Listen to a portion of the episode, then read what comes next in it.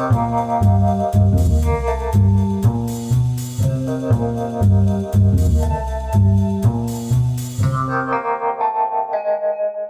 大家好，我是古怪教授叶承彦。哎，神经病啊！我干嘛用这种声音开头啊？不过因为我们的节目就乌贝啊，就是乌贝啊。你可以说老师你是乌贝哈？哎，没错，就是我们的乌贝。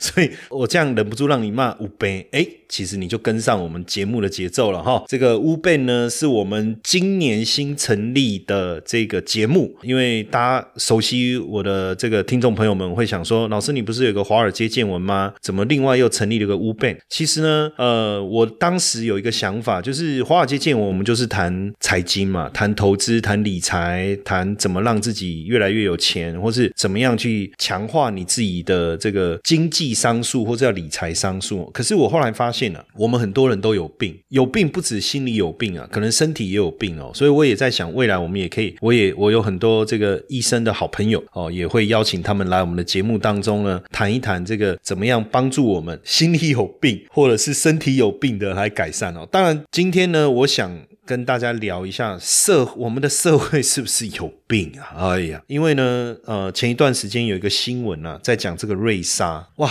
你知道吗？瑞莎也算是我的女神之一耶。当然了，说老师每一个都蛮你的女神，不要这样子好不好？漂亮的女生，又有气质、有涵养的女生，当然就是我的女神呐。哎，瑞莎呢？你知道她从小就是这个喜欢看韵律体操，然后三岁学韵律体操，六岁拿到这个各大比赛的冠军，后来十五岁因为受伤退出乌克兰的奥运团队之后，哎，他们的团队拿下世界冠军，她也很可惜，对不对？那。后来她当然就十六岁开始当模特，哇，因为她很漂亮，大家也知道，拍了很多广告，也到米兰时装时装周、到巴黎时装周走秀，哎，好不容易，哎，到台湾来拍了广告以后，喜欢台湾，也拍了台湾的这个恶作剧。二吻哦，对不对？然后喜欢台湾，尤其是哦，他既然喜欢吃臭豆腐，这个是让我最佩服的。因为外国人看到臭豆腐都很害怕，他喜欢吃。你看这个架杠的台湾林呢，是我的发音对不对？架杠的台湾狼哦，台湾狼啊！我刚才怎么会讲台湾林？然后你看哦，而且他为了能够就是说拿到台湾国籍，既然为了办文件前前后后飞到俄罗斯这样五十次，你说容不容易？容不容易？你自己讲。然后他也放弃了乌乌克兰国籍耶。哦，哦只是说他当时说，哎呀，放弃乌克兰国籍，台湾身份证没有下文，我觉得是蛮可惜。当然后来这个问题解决，那他很关心台湾的韵律体操，然后也帮助这个台湾的体操界。哦，帮助台湾的体操界，然后甚至呢带这个这个这个学生来训练，然后也没有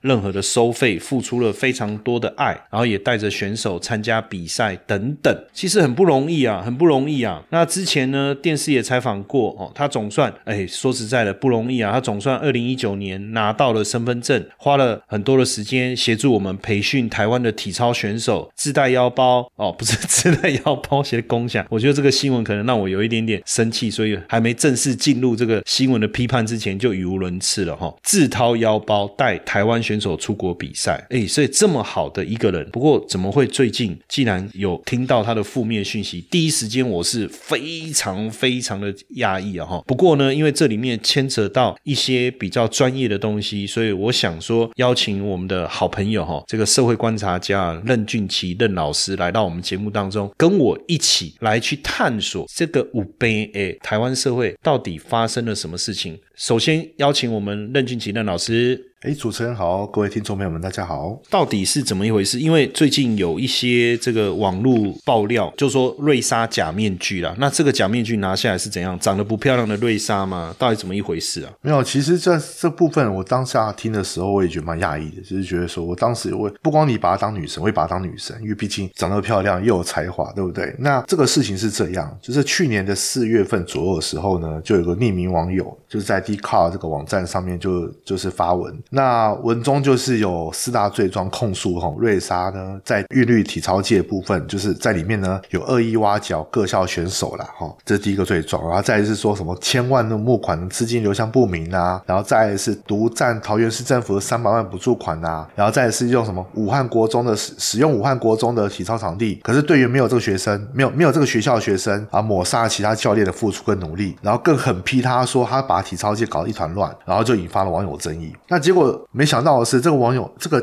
贴文一出来哦，大部分反而是支持瑞莎的，很多网友是支持瑞莎的，就连选手家属啊、厂商啊都来替瑞瑞莎来发声，说强调说啊，选手都自愿加入的，然后任何学校的选手都可以报名学习，也没有被挖角，也没有被代理。那后来就是瑞莎对这件就是匿名指控的人提告嘛，提告之后，那案子一直到去年的圣诞，就是平安夜。平安当天本来呢，应该要是要过圣诞节喜悦，没想到瑞莎收到那个地检署的不起诉书，就是说，就是地检署的检察官认为这四个网友匿名网友呢发文控诉瑞莎的这些罪状呢，那因为是属于可受公平之事，然后做出不处不起诉处分，那他也是蛮沮丧的，但是也很感谢检察官说，哦，很感谢检察官调查出来原来是栾姓、汪姓、彭姓、李姓四个名字，那表示说我跟这些人不熟，可是或许或多或少有接触过这样。好，本来以为说这件事情结束就没了，没想到同年十二月份又被同一批家长跟教练恶意指控敛财。那我们那时候看到《镜周刊》那时候报道，就是说有八个选手跟家长出面指控瑞莎把选手当作宣传工具，啊，营造了良好形象。可背后呢，募款资金流向不明，又说他流向不明，然后还爆出说他瑞莎带团的时候进行商演，然后呢，场上报价三十万，可是三名选手呢，一人只拿到五万块钱，太少了，所以无偿教学假面具这样。那也有网友就是暗赞，就是说在那个 D 卡那个文章上面做暗赞，就是说没想到就被公开各自恐吓啊，结果疑。源头这个恐吓的源头疑似是她老公的行为，那后来又被再度掀起的一些很很热门的争议是这样子。好，当然这个整个爆料的内容啊，到底因为周刊是很知名的哈，很知名的周刊，你知道这个爆料一出来，第一时间大家也知道，我我都有在上这个呃东升。的节目了哈，那其实呃节目也有找到一个化名小歪的体操教练了哈，在谈这中间的一个内幕。当然，他又说他投身台湾体操界帮忙训练了哈，那大家也心怀感激啊。当然，因为训练免费嘛，所以也吸引比较强的桃园区的选手来跳槽。那当然，这个对瑞莎来讲很像收收到尾啦。什么叫收到尾？就是说前面别人在种稻嘛，那由他来收割嘛。因为感觉成绩就是由瑞莎带出来的，这个也引发了其他教练不满。那另外就是爆料的小歪，化名小歪这一位的体操教练也讲说，呃，当然这个全球的赛事不会出现这种打分评分不公平啊，这个是很多的这个裁判跟总裁判呐。那呃，所以你。打的分数差异太大，就会被警告嘛。所以这部分的指控其实应该也不太容易发生，对不对？不太容易发生。但当然，这里面的指控的项目很多。我仔细看，就是呃，说到这个合约的内容条款不合理啦，把选手当宣传工具啦，然后打着选手的照片来帮自家协会宣传啦，然后侵害选手的肖像权啦，甚至杂志邀请访问到台北受访，然后呃，感觉都是在拍瑞莎。对不对？采访耗了一整天，选手只拿到五百元车马费，甚至商演协会拿了三十万，那主演的选手才拿到五万，剩下的钱都进入了协会的口袋等等。当然，瑞莎也有提到啊，他说其实很多很多钱之后选手需要的时候，还是会用在选手身上啊。哦，那但是你说，比如说服装装法又要自备怎么办？哦，然后如果要请造型师，家长又觉得还要出费用两万，其实这中间好像有很。多罗生门呐，那呃新闻是说瑞莎是无偿培训韵律体操选手，可是又不是哦，对不对？那到底整个情况是怎么样？哦，这个内容不实的报道，我觉得各种指控这个瑞莎的各项这个罪状到底怎么一回事？因为毕竟这个瑞莎来讲，他当然对于这些质疑，他也有回了一个签字文呐，就是说在今年三月他会完整的揭露项目这个部分，因为毕。竟这个任任俊奇任老师他本身哦也是法律呃学位嘛，他也拥有法律学位哦，那所以这个部分的指控，从你的专业的角度来看呢，你你觉得到底是怎么一回事？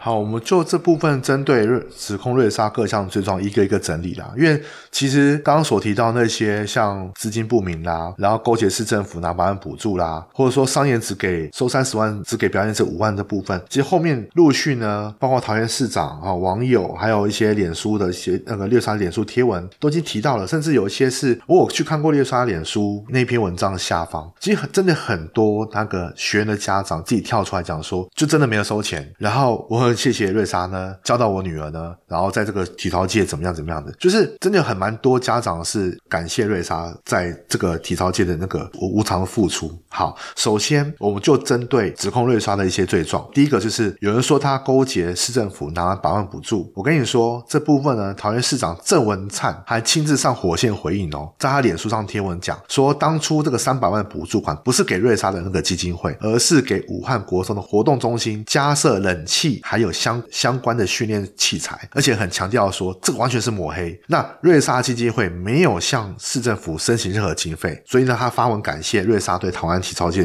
的努力付出。这是第这个是直接是由县市首长直接上火线来回应的，所以这部分是没问题，表示说所谓的勾结市政府拿百百百万补助根本就子虚乌有。好，再来什么商演只给那个表演者五万块这件事情，然后呢给拍摄那一位五百元车马费。好，那个这部分瑞莎的脸书上面有贴文表示是说，当初呢瑞星基金会这个他们参加的是二零二零年的铁玫瑰艺术节开幕演出。那除了舞台表演之外呢，瑞星的工作项目呢还包含了舞蹈设计、音乐设计、服装造型、道具、活动实况的拍摄跟剪辑。舞蹈设计、音乐设计、服装造型、道具制作、活动还有那个拍摄跟剪辑、后置的剪辑，这些不用钱吗？要钱呐、要不要人？也要人呐、那三十万这样算下去之后，其实根本就没有什么利润可言呐、那单单就舞台演出这一项好了，除了在场的三位者以外哦，哈，瑞莎本人也没有拿酬劳啊。那支付这三位者的表演费用五万元，诶，一个人五万块钱，除非说你的活动有接夜配广告啦，不然基本上艺人参与这种杂志专访，通常是没有什么酬劳的。那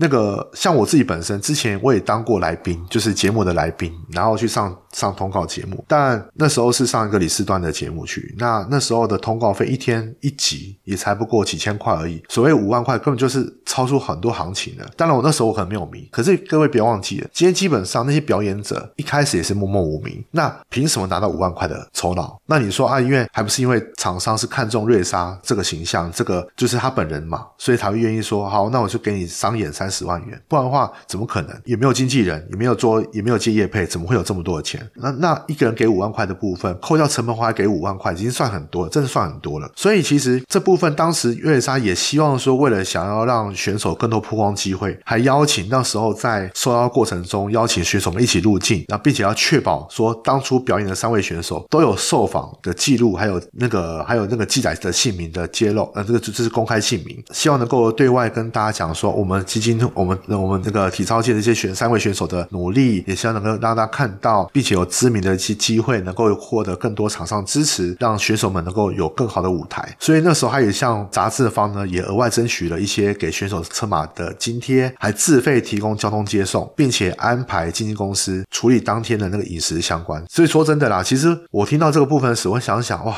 真的是假米不摘米给哦，就吃米不知道米价，就是明明这个东西，其实在圈内都知道，要拿这笔钱很困难。原因是因为，除非有很高的知名度，如果不是看在瑞莎份上，厂商更不可能会给三十万的那个那个商演费用。而瑞莎还扣掉所有开销之后，还给表演者五万块钱，真的很精很多了。然后再来说，有人指控他账目不清，这是最多人常在讲的哈。但因为说什么要拆穿他的假面目啦，然后呢，说我们一直都有付费给瑞莎啦，然后请外籍教练啊，费用也是由家长负担啊，并不是说瑞莎讲的那种对外讲所讲的无偿无偿训练之类的。那因为像这个部分来言，我那时候看到那个贴文的时候，我看到那个账目哦，我那时候发现说，哎，不对啊，那个账目的那个表格啊，根本就是自制用 Excel 表自己打一打那个自制明细表，不是会计账，哎，就是他那个表格只是一个用 Excel 打，我都那那个那个部分一般人都会打，我自己也会打，毕竟后面没有单据啊，好没有单据啊，然后也没有会计师的签证啊，都没有，所以那时候觉得说，哇，那重点在于是说，那时候瑞莎呢一个月他他有支出嘛，他就写说哦一个呃，比如说二零一九年的二月一号哈，瑞莎领两万元啊，就这样子，然后呢一月十号呢领了一万两千六，那代表什么？代表说哦我们付钱给瑞莎，所以瑞莎一个月领两万块，哎，他好歹是个基金会的理事长了，然后呃创办人了，然后也还是个教练了，然后一个月只拿两万块钱，然后还要去处理这些大小事情，这样够吗？然后还有一点账目的时间呢，那个就是那个网络上的账目时间是二零一八年，就是一百零七年十二月六号开始，一直到一百零九年的一月二十号为止。那可是问题是，瑞莎的是在一百零八年十月份才成立瑞星的韵律体操协会，也就是说，账目呢有一大半极有可能是付给学校体操队的支出。那在瑞莎成立协会之前，只是去学校帮忙体操队训练的教练，那拿薪水也蛮正常的啊。所以就搞不懂说为什么网友就指控他账账目不清，然后用一张自己打出来的表格就说啊，你看他有拿钱，可时间都都不上啊，时间都不上。然后再就是说，他拿的钱的部分也没没有呃明确的单据证明说他到底资金去哪边去，到哪里去，所以。完完全就是就是让网友看了直摇头，我也看了直摇头。所以最后呢，就是瑞莎就在脸书上讲了哦，在今年的三月份会公告账目，就这样。这几个最重要的解释，后来是这样的情形。您现在正在收听的是 u Ben。我们团队有两个节目，一个是您正在收听的《乌 ban》，主要以社会事件评论为主轴；另外一个是《华尔街见闻》，主要以财经时事分析为主轴。有兴趣的听众可以直接搜寻《华尔街见闻》，欢迎一起关注收听哦。我我觉得我们其实可以再了解一下瑞莎的背景啊，因为我刚才讲她三岁练。体操六岁加入乌克兰基辅知名的这个体操学校，而且在乌克兰八次全国艺术体操第一名。然后十六岁因为因伤而退役，所以他在体操界有一定的实力，这应该毋庸置疑的哈。而且他还是乌克兰的这个经济学硕士哦，这是非常优秀的哈。然后二零二零年是一般生第二名考取中国文化大学运动教练所的博士。呃，要知道就是。当年他三十五岁，而且他他是乌克兰人哦，对不对？那他可以考到我们的博士哦，这个不容易。然后二零二零年他创立瑞星韵律体操协会哈，那邀请他的好朋友，这个是两届哦奥林匹克运动会韵律体操铜牌得主来当客座教练。这个部分哦，呃，光邀请甚至能够。支付这个客座教练这两个角度，我都觉得很不容易啊！哦，我是觉得很不容易啊，因为邀请到你说你有钱可以支付。这我觉得已经是一个不容易了，但有钱还不一定请得到，应该也是他跟他好朋友的关系嘛，吼。然后另外是二零二一年五月的时候，瑞莎帮他旗下瑞星的选手报名参加这个 Jim Kiss Eastern Cup，哈，去二十多个国家，总共四百二十四个选手，哈，报了一个金牌、一个铜牌、一个银牌、两个铜牌了，哈。那当然，这么优秀的体育人会不会？让大家眼红，哦，然后让大家这个想 跟他杠上，我觉得确实哈眼红啊，这个难免哦，这个太优秀啊，会招人嫉妒的嘛，哈。那当然，瑞莎也曾经在去年十一月的时候说，全国韵律体操比赛竟然没有软垫哦，那看着这些小选手做完以后躺着不动，很难过啊，掉眼泪啊，哦。那其实这样的一个事情哦，他当然他他爆出来，好像也也让整个体育界觉得啊，刚刚就被送了哈。当然，刚才这个任老师所讲的这些，他所分析的一个细节哈，如果我们仔细看呢，其实不是一面倒哈，因为这个无偿教学反遭控练才这个部分，很多家长直接讲，像这个呃，最近刚复出歌坛推出专辑的这个乐团啊，这个叫收化的啊，收化的吉他手小花，他说他六岁的女。儿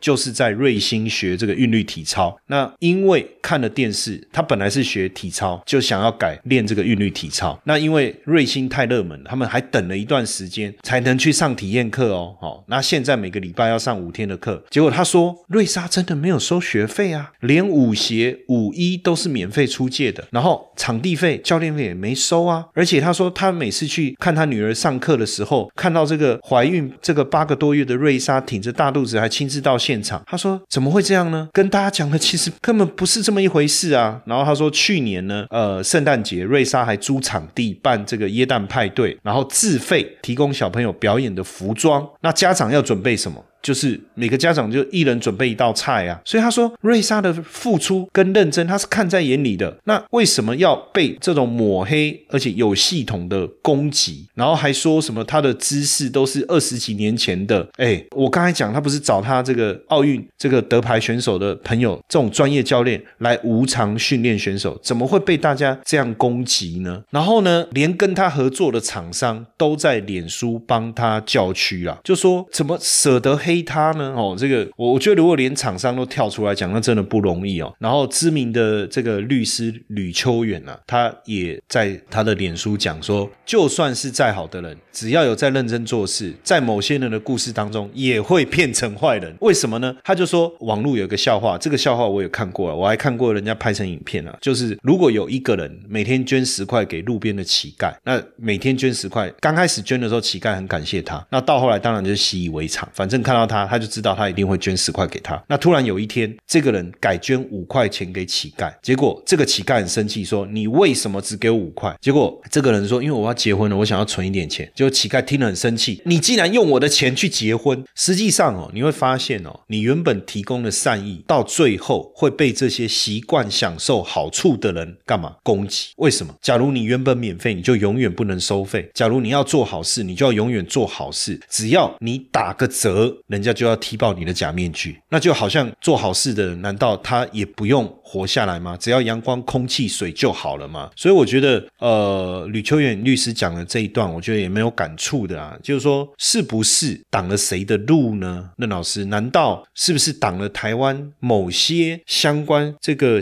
体坛协会的路呢？因为我们不是一直台湾的体坛哦，不是一直要改革吗？协会不是一直也说要改革吗？可是我从这个事情看起来，好像越改越糟糕，而且好像黑幕越挖越深呢。好，我这边跟大家讲一下哦，其实台湾体坛长期也有三大金权黑幕，就是黄金的金和权力的权。那为什么会让呃我们的国人对于体育改革，我们叫体改，然后简称体改，会失去信心？就第一个是我们补助体育的预算呢，连年连年增加，结果就像黑洞一样哈，然后也没有也缺乏监督哦。这个部分怎么说？就是说，如果像像我们依照我们我我国的那个国民体育法哈，还有像那个民间那个体育活动团体经费补助办法。他们都有规定，就是民间体育团体，如果你想办体育赛事，你想要推广体育，你想要去做培训人才的相关活动，你可以向体育署申请补助。那立法院中心呢，在最近呢就整理出一份叫做体育署的哈体育署的经费补助结果，发现这些受补助团体哦，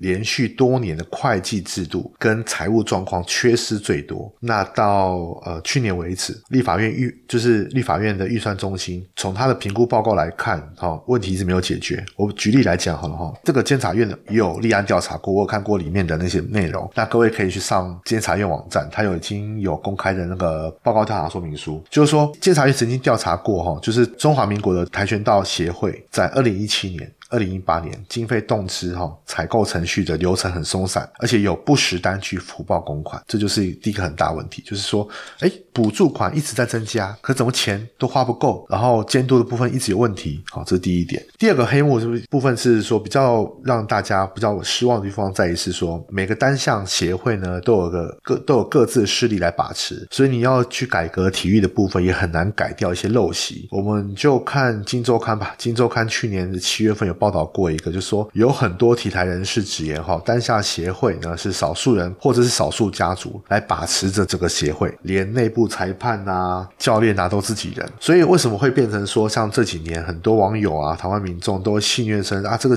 体育协会变成体协，体那个协是邪恶协啊，体育的体，这是这样的原因。那可是因为面对这个所谓单项协会的乱象之后啊，体育署虽然在一百零六年国民体育法上路之后，想要说啊，我订立体育的团体。章程来协助各单项协会的改选，要根除这种体育团体家族化，就是要避免这种少数人把持着政权这种情形发生。但是呢，却常常会发现到就是有人头会员的乱象。为什么要有人头会员的情况发生？因为要改选嘛，是不是需要选票？对，要选票。那需不需要会员？要会员，但找不到会员呢？就是说，假设我我是候选人，我一定要我我有我的选民，但不是每个人都会来参加我们的体育协会，所以只好找一些人头会员，就是他们挂名，然后呢，可能我帮他们缴这些会费，让他们在投票的时候呢多我这一票。啊，就他们多他们自己这一票，我就可以顺利当选里监事，所以造成这种里监事改选不公啊，也被监察院调查过，而且检调也在进行侦办，所以慢慢慢慢的，就很多我们国人的部分对这种体感呢失去很大的信心。第三点就是我们国家的运动呢，长期是福报人力啊，刚刚所讲的是福报不实单据，那这部分那这一点是福报人力，可是却没有处理核心的业务。通常一个协会呢，两个问题，最结构两个问题就是钱跟人，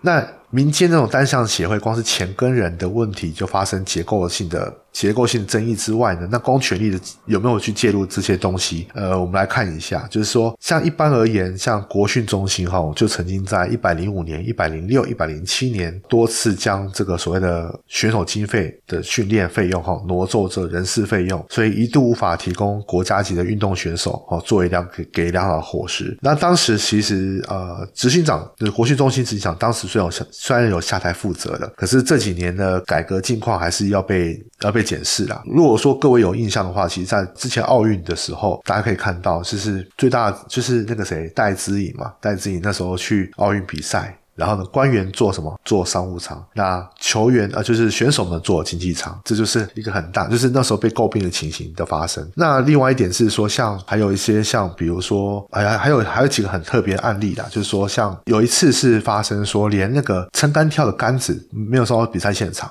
这个乌龙事件，我相信大家应该都有记忆犹新。好，那重点在于是说，那为什么这一次瑞莎被指控到这么严重？其实就两个字：免费的问题。就是免费，就你无偿教学，你今天挡人财路，在别人眼中就是断人财路嘛，所以在我眼中就是你就是我的仇人。就是说他的无偿教学这件事情，就是让他被体育界盯上关键。必而且再加上瑞莎请到的师资也是奥运等级的选手，好，那难免会让人家觉得说你在割韭菜，就是前人种树，后人你这你这后人来乘凉，就是因为一些树大招风的行为，让有心人士啊，就是有眼红啊、抹黑这样子。那为什么要无偿教学？对于这件事情，其实瑞莎在最近脸书发文有特别提到，他有列出三点说明。第一点就是说，因为为他希望呢，他的目标是好成绩，所以选手们一定要很认真的配合训练。那因为他们每个月就每几个月就会。就选拔，那保留一些比较学习快一点的啊，适合训练韵律体操的孩子们。就是新的选手、新的孩子们来的时候，他们也是先试试看，先试试看一个月，看孩子们的适不适合，能不能适应。所以一开始先先免费嘛，先免费。如果你适应了，你继续待着，那没问题。啊如果你不适应的话，就是你就是看怎么做调整。那第二点是他从来都没有想过说用这件事情做生意，因为。从刚刚所讲的瑞莎过往就可以知道，他三岁练习韵律体操，他对于韵律体操非常非常热爱，而且更何况他本来有机会有机会拿到奥运奥奥运奖牌的，可却因为受伤拿不到。所以我相信，因为就这部分而言，我觉得他那种遗憾，呃，埋在心里很多。那因为随着年纪的增长，也不能练了，加上他可能受伤部分可能也无法回到恢复到以前巅峰时期，所以他把这个希望呢，啊，建议在下一代身上。那加上他也很很爱台湾，所以他很他看到台湾的小。孩子喜欢韵律体操的时候，他特别的想要去为他们做做付出，但他不想用做这件事情来做生意。那最后一点是说，他认为就是有些小孩子很有天分，可是家中没法没办法经负担经济，这部分其实也是跟我们现在目前的体育改革很大的问题点，就是我们国家一直重视想要重视体育，包括棒球、篮球有 CBA 有有 HBL 然后也有 CBA 等等，那甚至还有像一些奥运的一些像桌球也是一样，都是很想要说培养。出一些人才，像最近也是网球嘛，跟羽球也是如此。可是有些家庭，他们可能在无法进入名校，我没办法去去有很好的那个经济状况的情况之下，他们只能靠体育。可是没办法请好教练啊，设备也要有，教练也要有，地方也要有，怎么办？所以瑞莎看到这种情形，他认为说有些孩子有天赋，可是客观的环境跟经济状况不容许他们继续用发挥他们天赋，他觉得很可惜，所以他希望孩子们都有一样的机会。所以其实他被指控。我相信就是我们刚刚一开始所讲的免费。无偿教学造成人家眼红，那大多数的一些子虚乌有部分，我是觉得有点无所不用其极啦。因为毕竟连报表都可以自己做出来，然后指控他说啊，你资金不明，你根本就不是无偿的之类的。然后呢，明明呢，呃，那个补助款是给武汉活动中心的冷气跟训练器材费用，结果被抹黑成所谓的啊，他跟市府勾结拿百万补助，然后那个三百万进入到账户里面去，可是也没提出证据对啊。就是瑞莎基金会没有向市府拿拿过。任何经费，然后基金会里面也没有是否这笔钱，还是被指控说他拿了百万补助，然后就是有侵吞公款的的嫌的嫌疑，然后再是说，呃，就像我刚刚讲的，吃米不知道米价，就是在现在目前现现阶段，大家的选手的，虽然现在目前只是选手，还不到所谓的明星选手，像我们所知道明星选手有经纪人，像外国外一样有职业的，好了，就先不要讲明星好了，职业就好了。现在目前这些选手们也不是职业，就是业业余，那。有些可能已经经过经历过比赛了，可是还不是职业。那不是职业的话，你说要他商演只给表演者五万块，寿险说嫌少吗？哎，没有呢，职业选手现在目前也是有五万块，就是你要到职业化才五万块以上等级耶。你既然不是职业部分，还没有在到达那个阶段的时候，就那你现在目前曝光也不高，那你凭什么要求说厂商要给你这么多的钱？你凭什么要求说你要要那么多的报酬？就是针对这个报道部分，我那时候看的时候是蛮心疼瑞莎的，就是真的是做好事哈，然后只是因为你做的事情跟别人不一样。你就被指控到这么的体无完肤，然后呢，却还是这么的拼命的想要去，他也没有因为因此而放弃，他还还要持续的，就是扛住这些压力，然后受到这些舆论指责，还是坚持他的初衷，还是想要继续为这个台湾体育界继续付出一份心力，还是想要帮助孩子们能够拿到更好的条件。我觉得这个部分的情操跟他的跟他的作为是真的很伟大的，是这样子。其实，呃，瑞莎这个事件哦，让我去感受到一个台湾人过去一直以来做事情的习惯啊，就是真正呃做好事，那一定会变成出头鸟。那棒打出头鸟嘛，那所以过去台湾的这个社会的文化一直是说啊，你卖也被揍喝了，对不对？因为你你做好事，人家也不见得这个欣赏你啊，看在眼里也不见得真的会认真的去帮你，而且也是会觉得你是别有所图，而且甚至你可能挡了别人的财路等等。所以如果今天瑞莎是一个土生土长的台湾人，而不是因为他过去的成长背景是一个外国人的话，我相信啊。这件事情呢，大概到一半就挺不下去了。若不是因为他有这个外国人的这种怎么讲骨气啦，所以我觉得不容易啊，不容易。我相信台湾还是有很多人，我我刚才这样讲也不对了哈，对不起，我也更正一下哈。就台湾其实还是有很多人愿意做，默默的在做，也很认真的在做。但是我觉得还是蛮蛮多别有居心的人啊。我没有讲谁哈，所以你也不用刻意这个来针对我。为什么呢？因为如果你针对我，那你就是那个别有居心的人了哈。但我还是鼓励大家，就是说。也能够真的认真去帮助台湾，然后帮助我们在国际之间不断的能够曝光了。当然，我我有心里面由衷的感谢，就是默默的为台湾付出了这一群背后的无名英雄。还有，拜托，如果你不愿意付出，那人家挡了你的财路，你也不要眼红，好不好？我这一集节目特别站出来呼吁这些人。